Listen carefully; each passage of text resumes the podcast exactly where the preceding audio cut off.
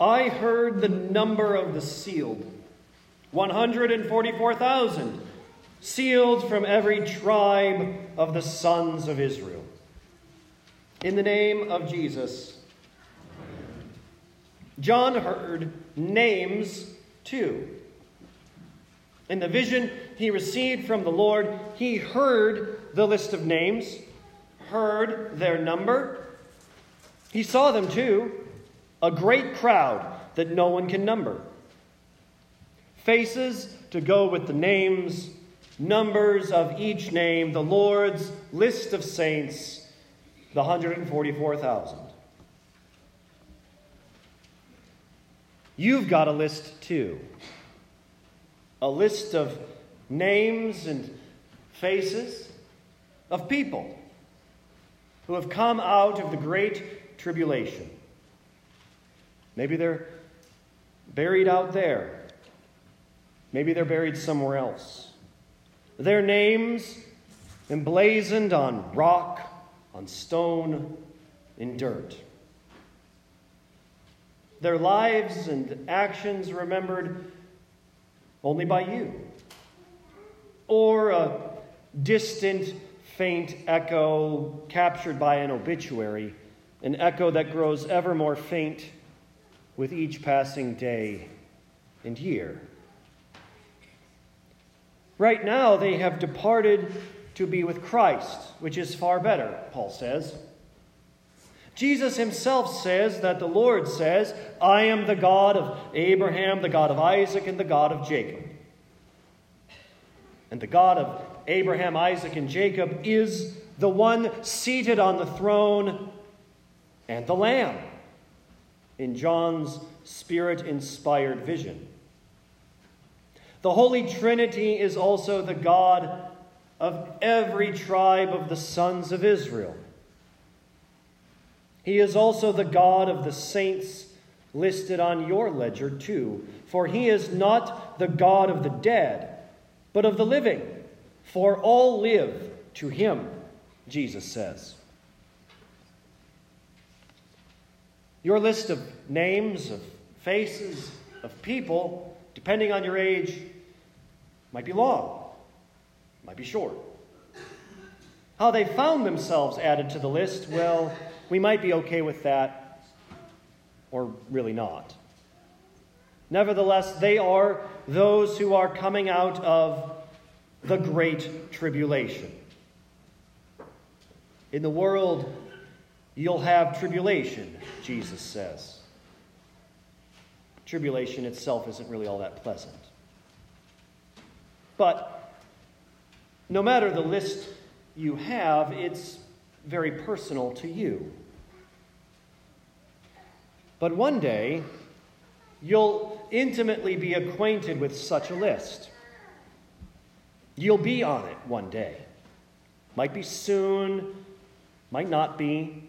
Maybe sooner rather than later, maybe later than sooner, whatever the case may be. Nevertheless, you'll be part of someone's list too.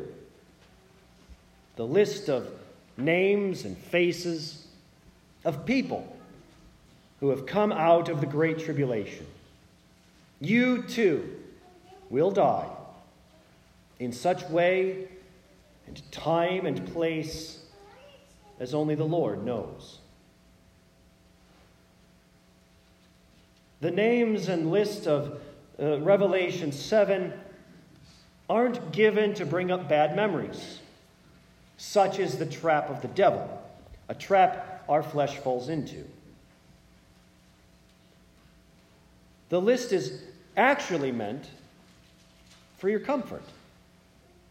We do not mourn as others do who have no hope, Paul says. The list that John hears, the number that he hears, the great and innumerable crowd that he sees from every nation, tribe, people, and tongue.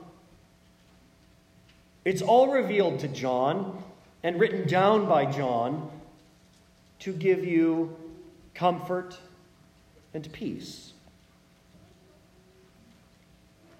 The comfort and peace from the list of names is more than just the symbolic number of 144,000. It's rather a fulfillment of Jesus' promise. My sheep hear my voice, and I know my own, and my own know me. He knows them by name, they are His. He makes them His. Those on your list who've departed and become part of the Lord's list in Revelation are known, known to Jesus. By faith, they were not only sons of Abraham, bear his name, they bear the name of Jesus.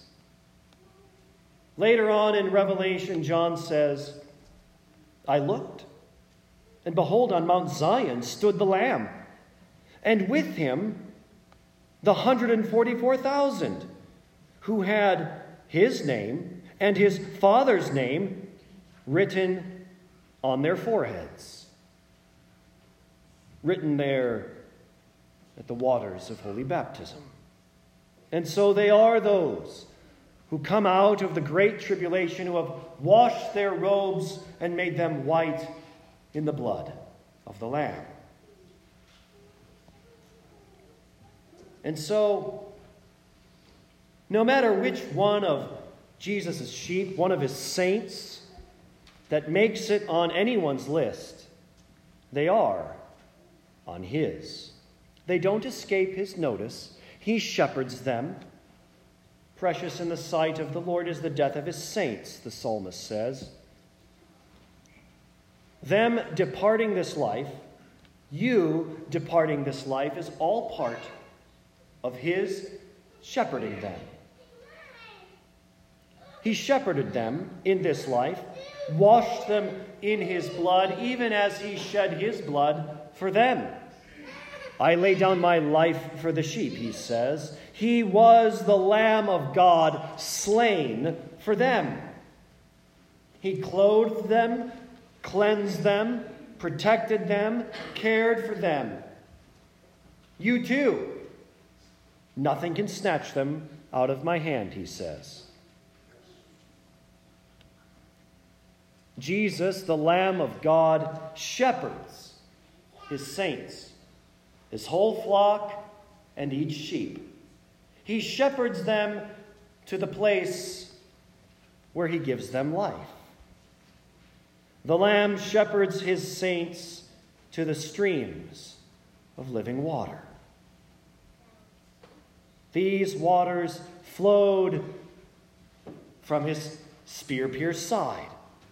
When water and blood poured out, the Lamb once slain, Jesus, sits in the midst of the throne, and so the river of the water of life, bright as crystal, flows from the throne of God and the throne of the Lamb.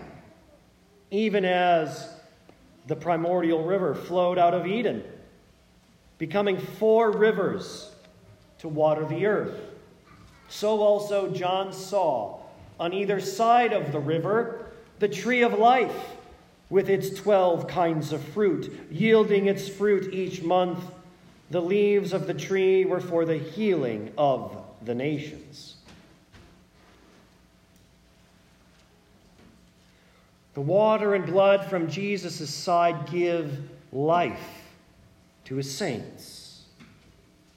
It's why he shepherds them to the still waters of holy baptism and to the table of his body and blood that he has prepared for them before them in the presence of their enemies, as proclaimed in the 23rd Psalm.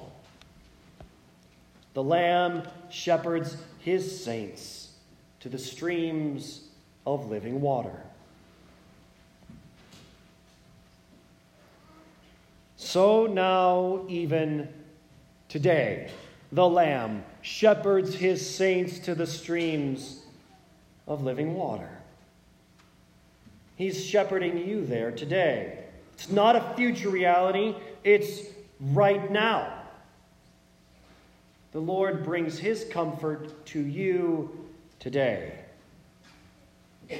He brings his body and blood for us to eat and to drink for the forgiveness of all our sins. In forgiving our sins anew, he makes us new, washing our robes, making them white in the blood that poured from his sacred veins. And when Jesus comes down, he's not alone.